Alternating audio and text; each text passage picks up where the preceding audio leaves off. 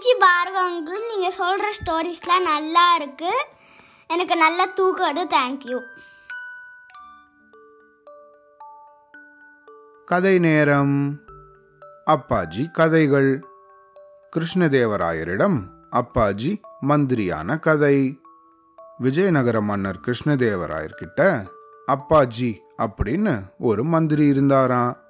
அவர் அதுக்கு முன்னாடி கிருஷ்ணதேவராயருக்கு கப்பம் கட்டிண்டு வந்த ஒரு குறுநில மன்னர்கிட்ட மந்திரியா இருந்தாராம். அந்த மன்னரால ஏதோ சில காரணத்தால வரிசையா சில வருஷங்கள் கப்பம் கட்ட முடியலையாம். கிருஷ்ணதேவராயரோட கோபத்துக்கு அவரு பயந்தாராம். கிருஷ்ணதேவராயர் சர்வசாதாரணமா சம்பந்தப்பட்ட மன்னரை கூப்பிட்டு அவரை தனிமையிலேயே வச்சு பெரம்பால அடிப்பாராம். அதுக்கப்புறம் அந்த புண்ணு மேலே உப்பு தடவை செய்வாராம்.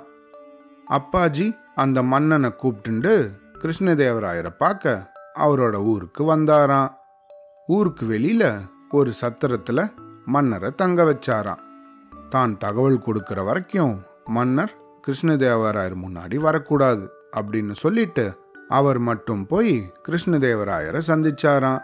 கிருஷ்ணதேவராயரும் அப்பாஜியை வரவேற்று தன் கூட தங்க வச்சுண்டாராம் கொஞ்ச நாள் கழிஞ்சுதான். கிருஷ்ணதேவராயரும் அப்பாஜியும் விஜயநகர சந்தை வீதியில உலாவின் இருந்தாங்களாம். அப்போ திடீர்னு கிருஷ்ணதேவராயர் அப்பாஜியோட முகத்தை பார்க்காம அவர்கிட்ட ஆமா உங்களோட மன்னர் எங்க? அவரை நான் பார்க்கணுமே அப்படின்னு சொன்னாராம். அப்பாஜியும் சரி மன்னரே நான் நடக்க வேண்டியதை பண்றேன் அப்படின்னு சொன்னாராம். அதுக்கப்புறம் தன் மன்னர்கிட்ட ரகசியமா தூது அனுப்பி தன்னோட சொந்த நாட்டுக்கே வேகமாக போயிடும்படி சொன்னாராம். மன்னரும் ஓடிட்டாராம். கொஞ்ச நாட்கள் கழிச்சு கிருஷ்ணதேவராயர் அப்பாஜி கிட்ட அவரோட மன்னர் இன்னும் வந்ததா தெரியலையே அதுக்கான காரணம் என்ன? அப்படின்னு கேட்டாராம். அப்பாஜியும் இந்த மாதிரி நடந்த விஷயத்தையும் தன்னோட மன்னர் தன் சொந்த நாட்டுக்கே ஓடிட்டதையும் சொன்னாராம். கிருஷ்ணதேவராயரும் ஆச்சரியத்தோட அப்பாஜி கிட்ட நீங்கள் செஞ்சது உங்களோட மன்னரை காப்பாத்திடுச்சு. அவருக்கு தக்க தண்டனை கொடுக்கவே நான் நினச்சிருந்தேன். ஆனால் அதை நீங்கள் எப்படி புரிஞ்சுட்டீங்க? அப்படின்னு கேட்டாராம். அதுக்கு அப்பாஜி மகாராஜா நீங்கள் என்னோட மன்னரை பற்றி பேசும்போது உங்களோட கண் பார்வை போன திசையை நான் கவனித்தேன் அந்த இடத்துல ஒரு அசைவ கடையில் ஆடுகள் தோல் உரிக்கப்பட்டு தொங்கின்னு இருந்ததை கவனிச்சேன்.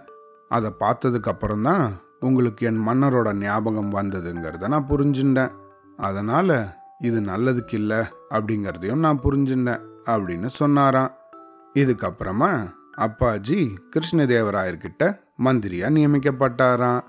அரசர்களோட நெருங்கி பழகிறது எப்பவும் கத்தி முனையில் நடக்கிறது போல அப்படிங்கிறத அப்பாஜி புரிஞ்சுண்டாராம் அவ்வளோதான்